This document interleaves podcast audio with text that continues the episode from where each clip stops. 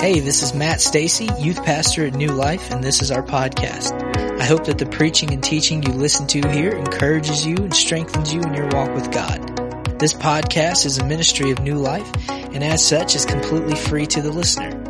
That being said, if you feel led to give to this ministry, we want to make that available to you. You can text GIVE to 833-793-0451. You can also give online through the Tithely app by searching New Life Tabernacle. Thank you, and we hope you enjoy the message.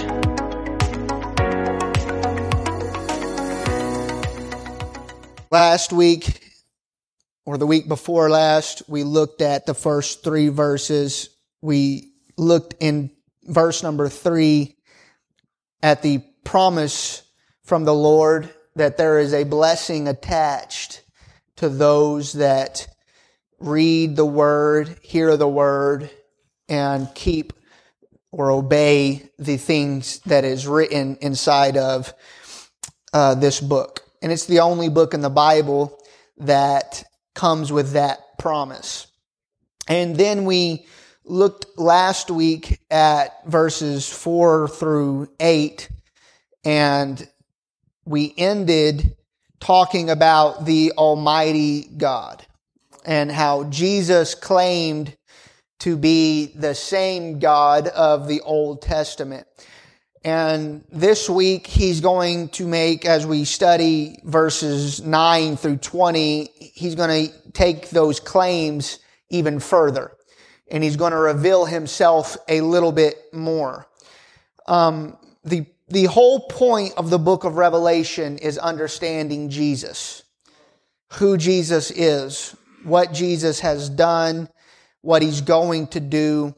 It's the culmination of the entire word of the Lord. It's a great book, and I'm thankful for the opportunity tonight to study it. But let's jump right on into the word of the Lord. We look at verse number nine it says this, I, John, who also am your brother and companion in tribulation and in the kingdom and patience of Jesus Christ, was in the isle that is called Patmos for the word of God and for the testimony of Jesus Christ. He said, I was in the Spirit on verse number 10, I was in the Spirit on the Lord's day and heard behind me a great voice as of a trumpet. Verse 11 saying, I am Alpha and Omega, beginning the first and the last rather. And what thou seest, write in a book and send it unto the seven churches which are in Asia, unto Ephesus and Smyrna and unto Pergamos and unto Thyatira and unto Sardis and unto Philadelphia and unto Laodicea. We look here and we already, at the very beginning of our study, we discussed who the writer was and John again lets us know one more time who it is that is receiving the revelation, who it is that is writing the vision down. John again declares himself to be the writer here. He never interestingly enough about John, identifies himself as the apostle, though we know that he is the apostle. Most likely this is because it was never under dispute. If you read uh, Paul's letters to churches, Paul is constantly having to state and restate that he is an apostle. And he has to do that because his apostleship is under constant attack people constantly questioning whether or not Paul is sent from God, whether or not he has a word from God. John, on the other hand, apparently doesn't have to go through that. His apostleship is not under question. John's ministry seems to have never been in doubt. So he just calls himself John. We know that John was very young when he met Jesus most likely anywhere from the ages of 20 to 30. Spent significant time with Jesus. Here at the writing of this book, he's around the age of 90. We see that John, we know from his previous writings and from this writing that John is a very humble, an incredibly humble person, an, a humble man. He never brags on himself. He never draws unto, undue attention to himself.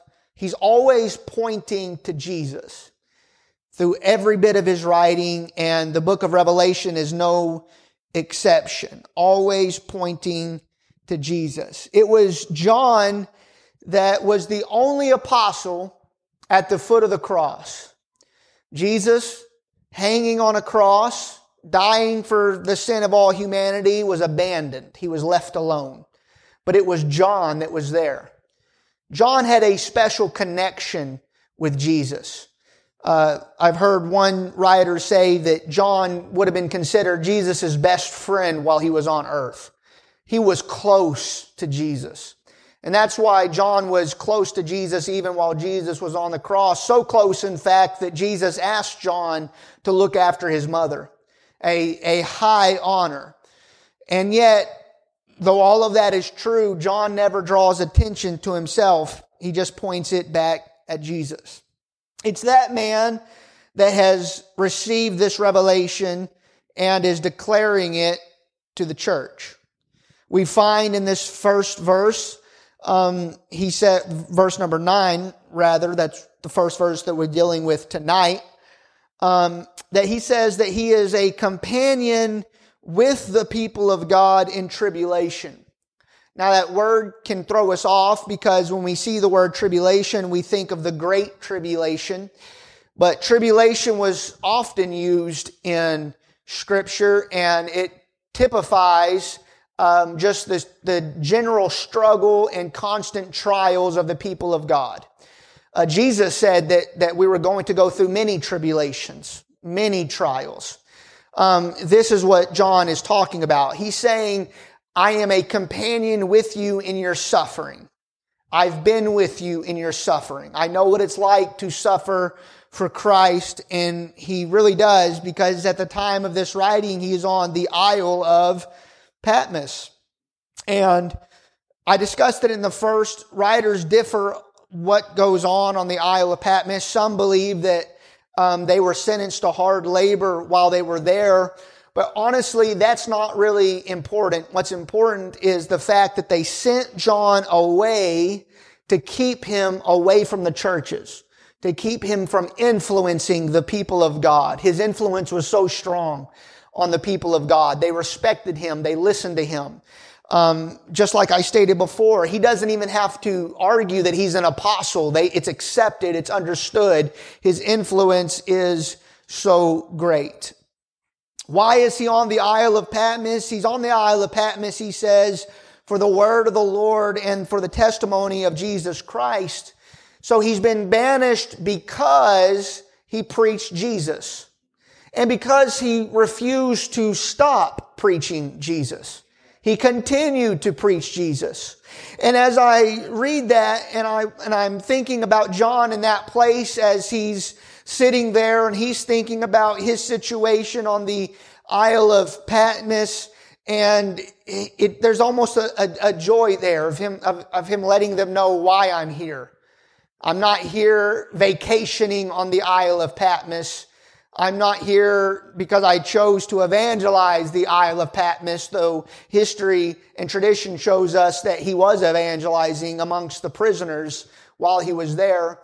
But he lets them know I'm here because I was preaching Jesus. And I wonder as we get closer and closer to the coming of the Lord, as the darkness around us is becoming greater and greater, how many of us are going to have the same commitment that John does? That you can take us away from everything we know, away from everything we love, and we're still going to have joy and we're going to do it with our head held high because we just love Jesus and we love telling people about Jesus. John refused to stop preaching Jesus. Patmos was actually the last resort of the Romans. They had tried other things. They had tried to stop him several ways. They tried to boil him in oil um, to get him to stop. But it wouldn't, it didn't, Brother Kendall, it didn't touch him. It didn't hurt him. He was the only apostle that didn't see death uh, as a martyr. He died a, a, an ordinary death, the death of an old man. And so they tried many things and they couldn't stop him. So what did they try to do? They said, because we can't kill him, we'll keep him from influencing the church. We'll put him on an island away from everybody so that they can't hear from him. And what's interesting, and I, I love this, is that even though they kept him from the rest of the church, they couldn't keep him from Jesus. And so even the attempt of the enemy to isolate the man of God from people, from the people of God, couldn't keep God from coming to the man of God and giving him a word. So here he was, and I find it interesting. He says, I was on the Isle of Patmos. I'm at the place where they banished me to keep me from influencing the people of God. And it's here that God gives me a word uh, possibly the greatest word that we have, the revelation of Jesus, the unveiling, the revealing of Jesus Christ. He was given to John in the place where the world was trying to keep him away from everybody else. That's where God decides to give him a revelation. How did the revelation come? He says he was in the Spirit. What does that mean? It's, it's through or by means of the Spirit that he was able to receive that revelation. It's, it's very similar, most likely, to what Peter experienced on the rooftop. Peter's on the rooftop, he's praying, and he went into a trance, if you will, and uh, he saw a vision of the Lord bringing down um, animals and and it could also be similar to Paul's experience of being transferred to the third heaven. Paul said that whether I was there in, in my body or not, I don't even know. And so they all had a kind of similar experience here. Uh, John just says it like this I was in the Spirit. I, I don't know exactly how to explain it. I don't know exactly what happened, but I was in the Spirit and God gave me this revelation. It's through the Spirit that He, we know that it was no flesh. It wasn't a fleshly thing. It wasn't the imagination of John. People, we, we, we live, because we're created in the image of God, we have great imaginations. People can conjure up some of the greatest stories um, that have ever been told. But this is not a story that has been conjured up in the mind of man uh, by John. John, even though he may have been a brilliant man, he was not that brilliant. He says, I didn't get this myself. I was in the Spirit. And that's whenever I got this revelation. When did it happen? It happened on, he says, the Lord's Day. I was in the Spirit and it was on the Lord's Day. What does he mean by that? Um, there are a few different uh, explanations. John Walvoord sees this as referring to uh, to the um, day of the Lord mentioned in the Old Testament, that day of wrath that is coming. In other words, in his, his idea would be that John was saying that he was seeing himself in the future on the day of the Lord when, when the end of the world was come. That's one explanation. Others believe that it's just referring to the first day of the week. Still others, and I tend to take this view, um, like Brother Treese, he believes that this was a day to honor the Lord's resurrection every week. And this is actually how we now have the tradition of a Sunday, uh, where we come together and we honor God and we worship the Lord. And it, it all started with them taking a day out of the week, the beginning of the week, and, and honoring the Lord's resurrection, remembering the resurrection of the Lord. I tend to take that view. I believe that what was happening here is John is on that day every week that he's been doing since Jesus uh, rose from the dead. He's been spending time with the people of God. And I believe it's on this day that John just does what he's always done. He finds a quiet place. Um, they say that if you go to Patmos and you face uh, on the side of the island that faces Ephesus, which is where the church was located, and those seven churches actually that are mentioned in the book of Revelation, that if you're on Patmos and you're on the side of the island that faces them, that there's a cave over there. And it's possible that this was the cave where John wrote his, the book of Revelation, where he received that vision. And I just kind of like to think that it's the Lord's day and he knows that the church is gathering in Ephesus on the Lord's day and he gathers himself. Maybe it's in this cave looking out over the water, envisioning the church at Ephesus, longing in his heart to be with them. And he's praying for the churches there. And because he's got the heart of a pastor, the heart of a leader. And though he's separated from them, he's still with them uh, in spirit. And it's in this environment that God is giving him a word for those churches. I, I don't know that it's any coincidence that he was on the Lord's day, possibly thinking about the churches of God when God gives him a word for the churches. The churches actually that he ministered to. What happens next? John hears a voice as he's sitting there, he hears a voice behind him, and the voice tells him uh, to write to the seven churches. And what's interesting is the voice behind him claims to be Alpha and Omega, the first and the last. Now, we talked last week about how Jesus claimed to be the God of the Old Testament. We know that he did because he called himself the Almighty, and that name was reserved. The Almighty was for God. He's the only one that gets to be called that. In the Old Testament, in Genesis, he calls himself Almighty. Jesus claims that name for himself. He says, I am Almighty. And then here he, again, what is revelation? It's the unveiling, the revealing of who Jesus is. One more step of this process, of this unveiling, is the voice behind him says, I am Alpha and Omega. I am the first and I am the last. And, and, uh, and so John, no doubt, he's a Jewish man. He has a deep understanding of the word of the Lord. I wonder if John has in his mind, when he hears the voice of Jesus, at this time, he's not sure who it is, but in a minute, he's, we're going to see that he's, he is shown who it is, that it's Jesus talking. I wonder if he thinks of Isaiah 44 and verse 6. Isaiah 44 and verse 6 says this.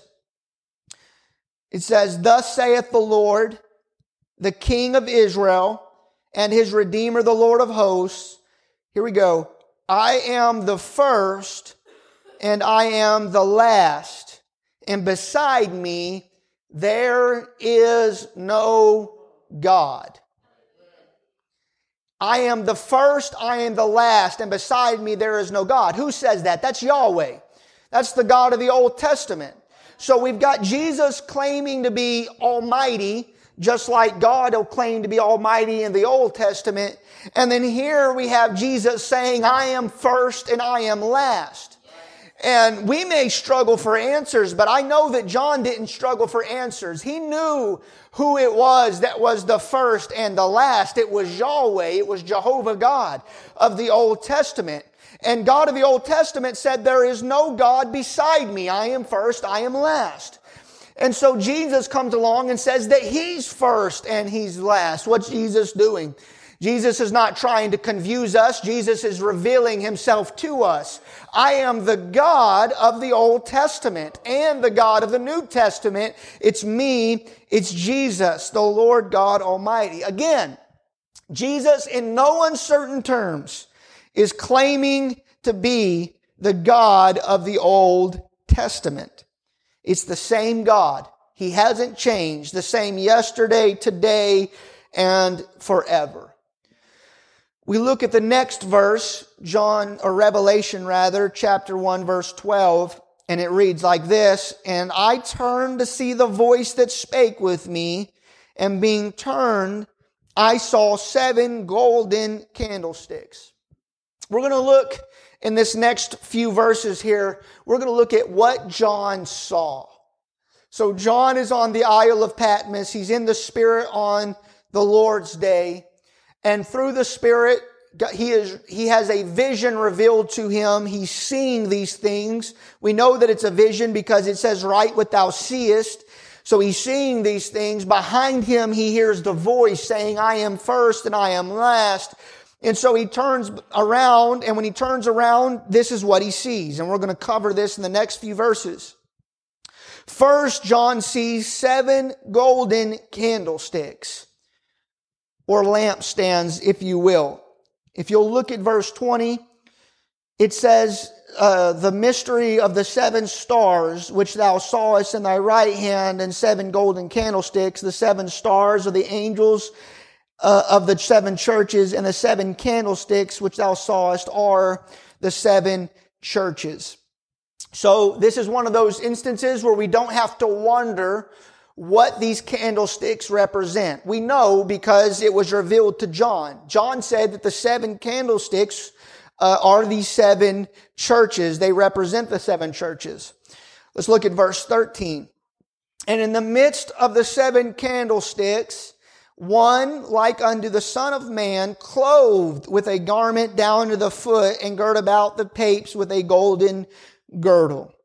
What does he see next? He sees one, and what is this one doing? He is walking amidst, if you will, the candlesticks. So you, John sees this vision. He sees seven golden candlesticks. They're all in a circle. And who does he see in the middle of it? He sees one like the son of man. And he's, he's in the middle of these golden candlesticks. We look at Daniel chapter 7 verse 13. Who is the son of man? What is, what is John referring to? He's, he's leaning all the way back to Daniel Verse 13, he says, uh, it says, I saw in the night visions and behold, one like the son of man came with the clouds of heaven and came to the ancient of days and they brought him near him. So that's the son of man that, that John is seeing that's walking around in the midst of these golden candlesticks. He looks at the son of man, the son of man. One thing we notice right off the bat is that he is completely clothed and he's wearing a golden girdle. Um, completely clothed. Why is that significant? Because the last time John saw Jesus, uh, he remembers how Jesus, they tore the clothes off of him and they sold his clothes. Uh, for money and and and uh, and gain and that kind of thing. But the next time he sees Jesus, Jesus is not defeated. He's not naked, but he's fully clothed and he's got the garments of a priest, if you will. He's beginning to see Jesus. This is the beginning stages of him seeing Jesus in his glorified state. No longer just as man. We're seeing Jesus be revealed, unveiled to John. The next thing that we notice that we want to draw our attention to is uh, what I would just call Jesus goes to church. Jesus goes to church. It's significant. We've got to stop. We've got to pay attention. He sees seven candlesticks and we're told that the seven candlesticks represent seven churches. And what does he see? But Jesus walking amidst the seven golden candlesticks, examining them, taking them in, making sure that their light is shining brightly. Jesus goes to church. Do we fully understand? I, I, I heard some chuckles um, because it's like, well, it's obvious that Jesus goes to church. But do we fully understand the implications of Jesus goes to church? The implication of the fact that Jesus is examining each church, seeing whether or not their light is shining. And as we study starting next week, the seven churches, we're going to get into uh, how Jesus feels about the church and, and, and words of warning that he gives the church and the threat of the golden candlestick being removed from one of the churches. But it should be a sobering thing we're living in a day and age where people, uh, they want to make church more seeker friendly. They want to make church more comfortable for everybody. They want to, uh, they want to make church casual. They want to make church just, it's kind of like a hangout thing. It, it's something we do to feel good in the middle of the week and at the beginning of the week. And that's church. But I feel like that maybe our focus is in the wrong place.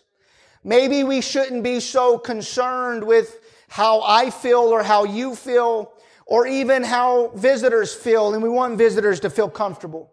But maybe we shouldn't be so concerned about how the visitor feels, but maybe, maybe we should be completely concerned, completely focused on, completely caught up in how Jesus feels about His church. God forbid that we would ever forget that Jesus goes to church and Jesus is examining the church. See, we're not here alone, and, and sometimes it might feel like that, where we just come to church on Wednesday night and we're going to hear the preacher teach about the word of the Lord, and we're going to see each other, and we're going to make each other feel good, and we're going to encourage each other, then we're going to go home. But don't forget that we're here for Jesus. He's why we're here. And I believe, and I don't just believe it, I know it because I feel Him. He's here now examining what's going on in this service now. And I want to be pleasing to Him. Amen. Jesus goes to church. I hope we fully understand those implications. That's why our songs that we sing, it's so important what we sing. It's not about us, it's about Him. When we sing our songs, it shouldn't be me focused, it should be Jesus focused. Whenever we're reaching for people, we should be doing so with the hopes of pleasing Jesus. When the preacher gets up here behind the word, I hope that I say something that encourages you. I hope that it gets inside of you, that it, that it opens up your understanding. But more importantly, Jesus is here. I don't know where he's sitting, but I know that he's here and he's watching and I want to make sure that I'm pleasing to him, that what I say is pleasing to him. I don't know if it's going to hit everybody the right way. Whenever I get up behind the word of the Lord to preach, I don't know if it's going to impress anybody. I don't know if anybody's going to be pleased with what I say, but it's not important if people are pleased. What's important is if Almighty God is pleased. We have to remember Jesus, Jesus goes to church. Amen. Jesus goes to church. At least in the very least, we better hope that he does.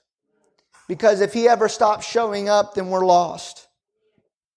What does John see next? He's again, he's beginning to see Jesus closer and, and more is being revealed of Jesus.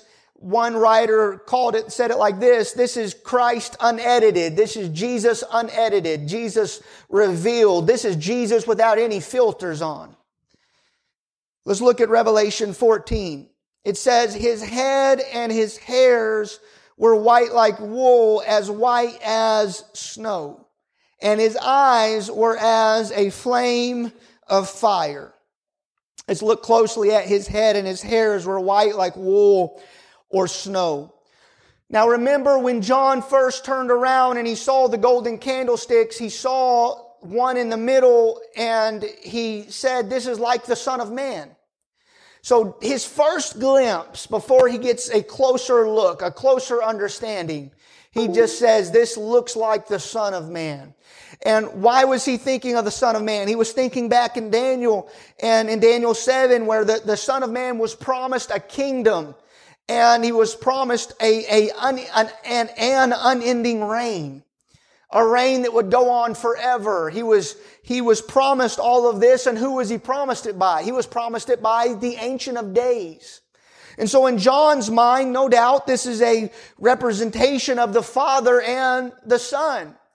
And so when Jesus, or John looks back at Jesus, his first glimpse of him, he says it looks like the Son of Man. He thinks of Jesus inheriting that kingdom. But then he gets a little bit further and he, and he, again, we're, we're seeing Jesus unedited. We're seeing Jesus unveiled. And what does he see when he looks closer at the Son of Man or who he thinks is the Son of Man? He sees someone that's got hair that's as white as wool.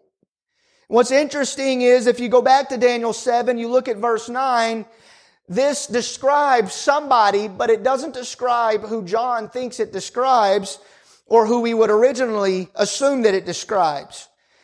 Verse number nine in chapter seven of Daniel, it says, I beheld the thrones were cast down and the ancient of days did sit. Here we go, whose garment was white as snow. And look at this. And the hair of his head like the pure wool. His throne was like the fiery flame and his wheels as burning fire. So what happens when John gets a closer look is it's not just the Son of Man that I'm seeing, but this is the Ancient of Days. He's got hair that's white as wool. What is this? What is this representing, if you will? I told you before, you've got Jesus and, and that's the flesh and then you've got the Father, and, and that is the deity of, of God. That, and then we have, so Jesus is God manifest in the flesh. So if you look in Daniel, you've got the Son of Man, and he represents Jesus. And then you've got the Ancient of Days, and that's the Spirit of God. And, and clearly Daniel sees two different people. But John looks, and John doesn't see two separate people. John looks and he sees one. Except the one that he's seeing, he thought it was the Son of Man, and he knows it's Jesus. He recognizes Jesus. But what is he? And Jesus calls himself the, the, the, Almighty, and Jesus says he's the first and the last. And then not only this, but he gets a deeper revelation, and Jesus reveals to him that not only am I the Almighty, not only am I uh, the first and the last, but I'm the Ancient of Days. Amen. I'm the ancient of days. So what do we see here? We see a melding of the two. The flesh and the deity becoming one, and they are one, and that's the only God that Jesus or that John sees. It's Jesus. What does the white hair represent? It's, it's the eternality of God. Just like the name, uh, the name says, Ancient of Days. It's that one who's been around forever. It's, it's, it's that, it's that one that has lived forever. I love this story. Abraham Lincoln, after passing, or after he, he's on his deathbed, he's getting ready to pass, and then he finally passes. The minister standing over him says, Now we commend this man to the ages. Every once in a while, somebody is great enough, lives a great enough life that we just say that they're going to be remembered forever we commend him to the ages. Lincoln will never be forgotten is basically what he's saying. But let us never forget that though we commend Abraham Lincoln to the ages, the ages belong to Jesus. Jesus is not a part of the ages. Jesus holds the ages in his hand from beginning to end. He sees the end from, or sees the beginning from the end. He sees the whole picture. He's at the beginning and he's at the end. Amen. We see Jesus. The next thing that John sees is, and we've got to look closely at this, he sees eyes that are like flames of fire. What does this speak of?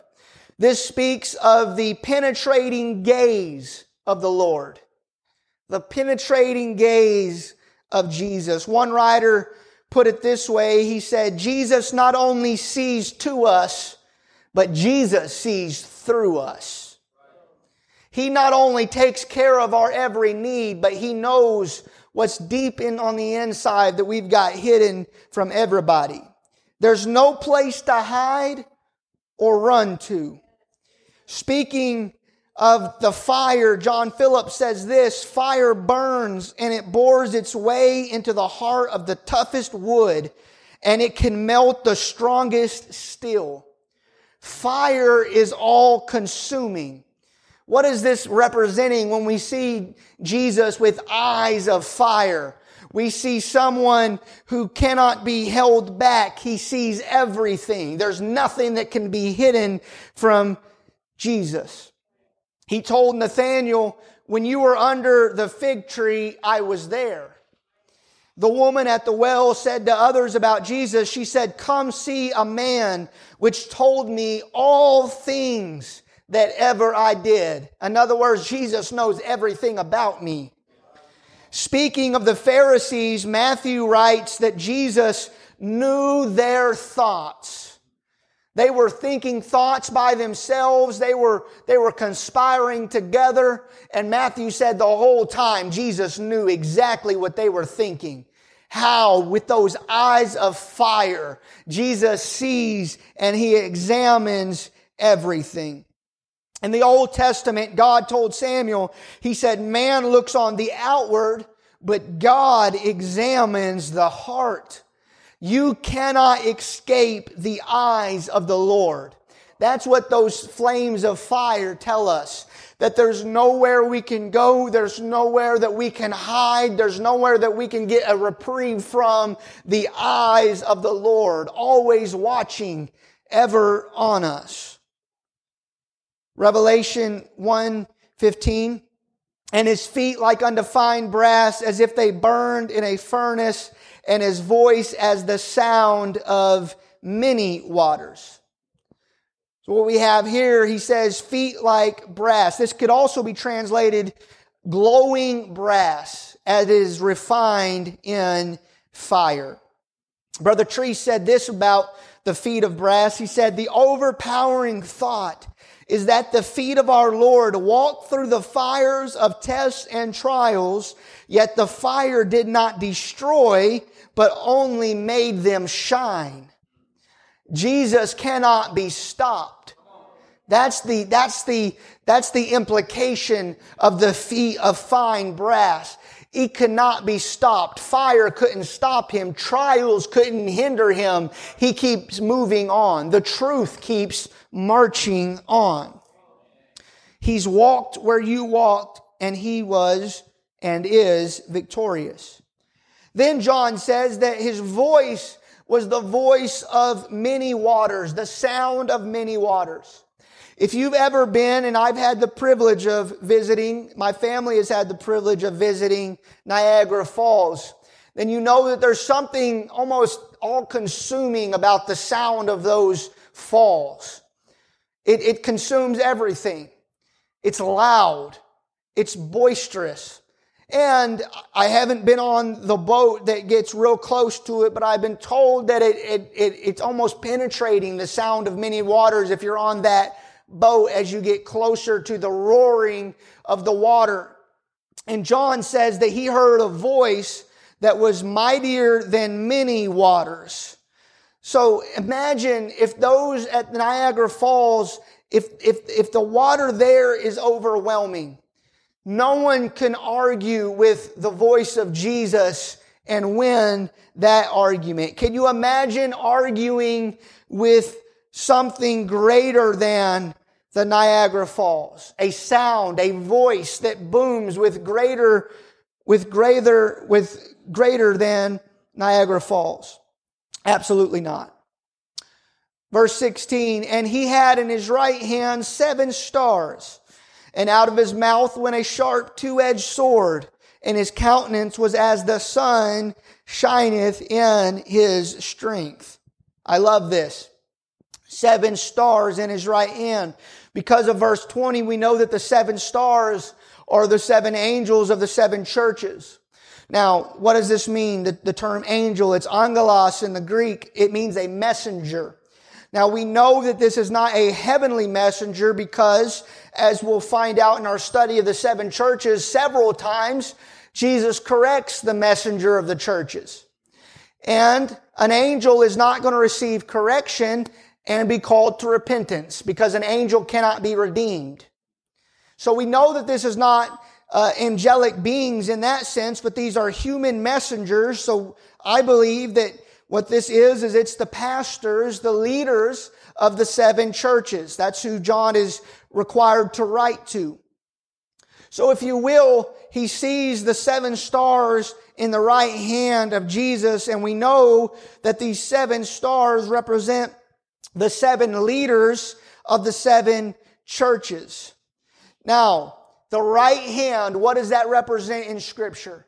It represents power, it represents authority, and it represents safety or protection. The leadership, the man of God, the woman of God is divinely protected. He has divine authority from God and he has divine uh, protection and safety from God. We stop right here just to say that we have to be very careful. We ought to be very, very careful when bringing up the name of a minister in a bad light. We ought to be very careful not to slander and, and tear apart the man of God when the man of God is not around. Because, why? There is divine protection over them. Now that is not to say that a man of God or a woman of God is always right and always correct, but that is to say that we had better keep our hands off of them, or in the very least make sure that you're in the right if you have something against a man or woman of God. Why? Because they're in the right hand of the Lord. He's got his eyes on them. He's got his protecting hand around them. Out of his mouth, he says, went a two-edged sword. Let's look at Hebrews chapter 4, verse number 12. Hebrews chapter 4, verse number 12. For the word of God is quick and powerful and sharper than any two-edged sword piercing even to the dividing asunder of soul and spirit and the joints and marrow and is a discerner of the thoughts and intents of the heart. The word of the Lord is powerful. And the sword that is coming out from the mouth of God, the mouth of Jesus is representative of his word. See, when Jesus fights at the end of days, he's going to fight with just his word. Jesus doesn't need, uh, doesn't need equipment like we do. I love guns. I love different kinds of guns, but Jesus doesn't need a gun. Jesus doesn't need an actual sword. Jesus doesn't need an army of tanks, a battalion of tanks. Jesus doesn't need nuclear weapons, nuclear missiles. Jesus just needs His Word. When Jesus speaks, it's final. It's done. That's how powerful His Word is. In Genesis, it was the Word that spoke everything into existence. We, we say that as ex nihilo, something out of nothing. I've said it before, humans, we're creative, but we create stuff out of stuff that already exists. God doesn't need anything to exist. He makes it exist. He speaks it into existence. That's the power of His Word. And then in John 1 and 14, we read that the Word, the Logos of God, the Word was made flesh and it dwelt among us. John Phillips said this, talking about the, the, the two-edged sword, the Word of the Lord. He said, whether it is the Word going forth to replenish the earth in Genesis 1, or to redeem the earth as in the days of his flesh, or to reclaim the earth as is here in this majestic scene, the result is always the same. Whether as creator, comforter, or conqueror, that mighty word is invincible. There's nothing like the word of the Lord. And how comforting is it to know that all he needs is a word. That's all Jesus needs. I don't have to worry about Jesus running out of ammo. I don't have to worry about Jesus running out of weapons, running out of military might. As long as Jesus can speak, He is in control because His Word is the weapon that He uses. And how much more should we equip ourselves with the Word? It's a power, it's undefeated, it's undefeatable. Amen. When Jesus fought the devil, he didn't bring a sword to the battle. He brought the word of the Lord to the battle. That's how we fight our battles. I know there's a popular song that, that and, and, and we like to think that we fight our battles through praise and we fight our battle through worship and other means, but that's not how we fight our battles. Jesus told us how to fight our battles. We fight our battles with the word of the Lord. I stand on the word of the Lord. Amen. Amen. Because his word is unbeatable. It's undefeatable. I'm thankful for the word of the Lord. And then John saw, he says he saw him shining like the sun. We look at this and we have another example of this you remember on the road to Damascus when Paul was struck blind.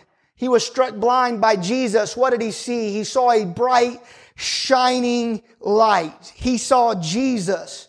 What a powerful uh, vision of Almighty God that John saw.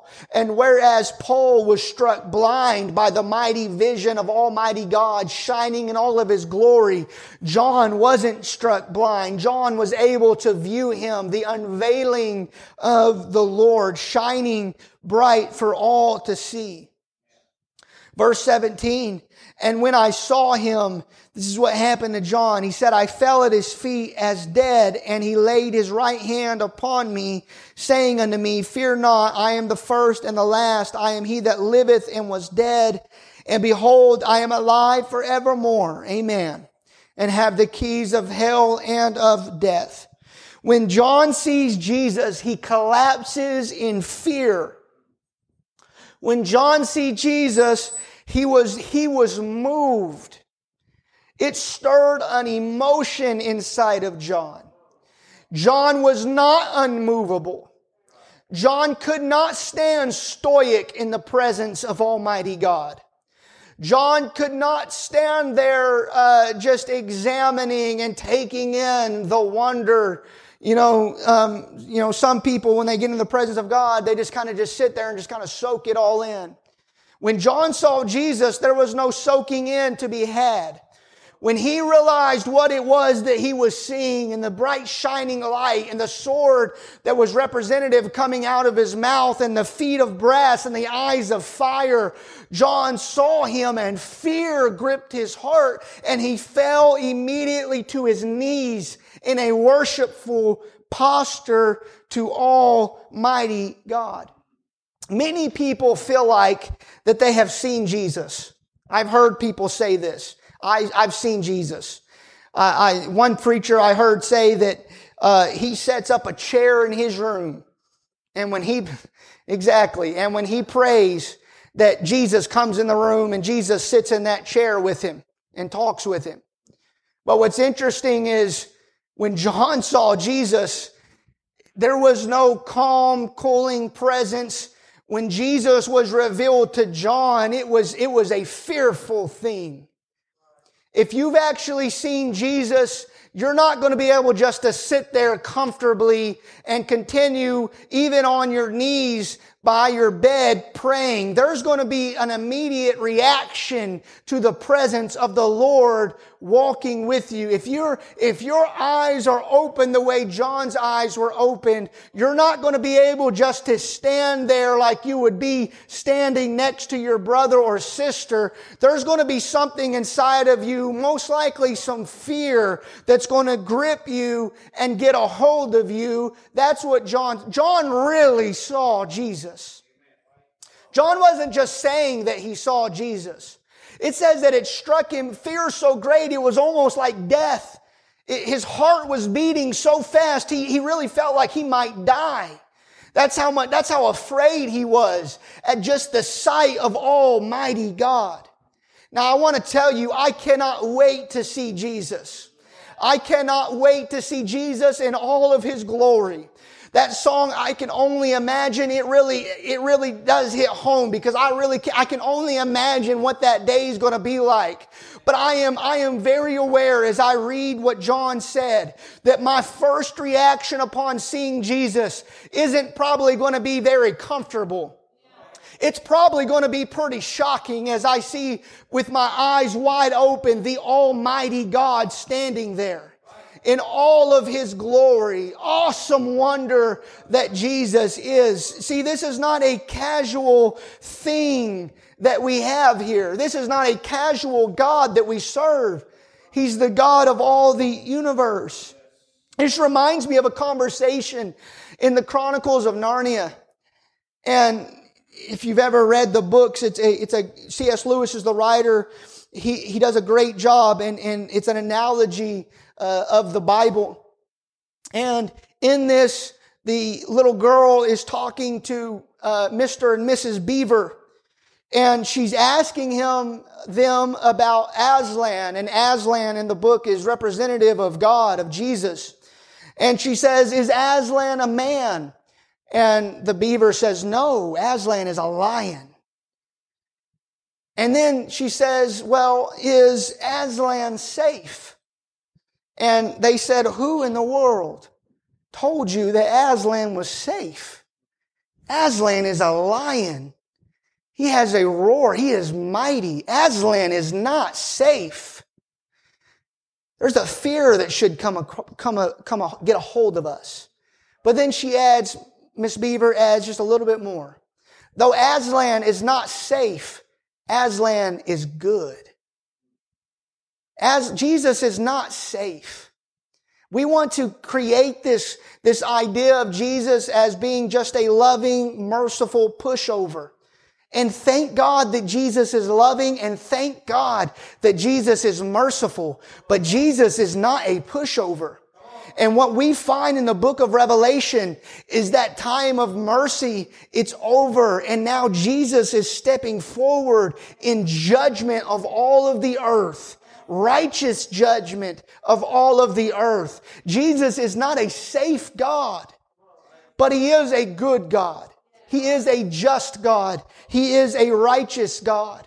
So how should we come before Him? We should not come before Him like He's just anybody like he's just another somebody, like he's just a good buddy. We ought to come before him with fear, with respect, with reverence, but understanding that he is good and that he does love us and that he does have mercy on us. Too many times though, when we approach God, we do it with a, with, we're so casual about our approach to God. Mark Hitchcock, he told a story of a former governor of New York He's getting ready to speak at this convention and the person that is announcing him is making light of his office, kind of making small of, of the office of governor, um, kind of uh, almost making fun of it. it. Just like it's nothing, it's just the governor. And he does this for a little while, and after cracking a few jokes, he finally says, Ladies and gentlemen, the governor. And the governor walks up and the governor is, he's frustrated because whether you have respect for him or not, he feels you should have respect for the position, the office, the office of governor. And so he tells a story. He says, when I was young, my dad took me to this parade. And he said, and we were so proud and we were seeing the troops and the troops were marching down Main Street and, and, uh, it was exciting and we honored the troops. And he said, and all of a sudden I felt my dad tighten with pride. And he said, I, I looked over and I, and I could see a gleam in his eye and there was, there was an, there was an excitedness about him. And he said, Dad, what is it? And he said, son, it's the governor. And with that story, the governor of New York said, the governor of New York bids you good night. And he left. Why? Because there was no respect for the office anyways. They, they, he felt like they should have respected him the way that his dad had respected the office years before. But how many times, see, Jesus is not a governor. Jesus is not the president. He's greater. Jesus is not just a prophet, just a teacher. He's greater. And he is in our midst. And there ought to be a respect. There ought, we, we, there ought to be a, a holy fear that would come upon us in the house of the Lord. I, I, I make a joke about how I was raised, but I can still remember um, my mother, a great saint of God that she is. I was sitting right in front of her, and just like you boys are doing right now, and I put a starburst in my mouth and I thought that that starburst, a starburst was, was, was free. Like that was a good game. Like there was going to be no problem with that. And my mom from the corner of her eye, she thinks, she sees my jaw moving and she believes that I am chewing gum. And she pops me in the back of the head and that, uh, that starburst comes out of my mouth. And she said, and, and in her mind, I was being disrespectful to the house of the Lord. You don't chew gum in the house of the Lord.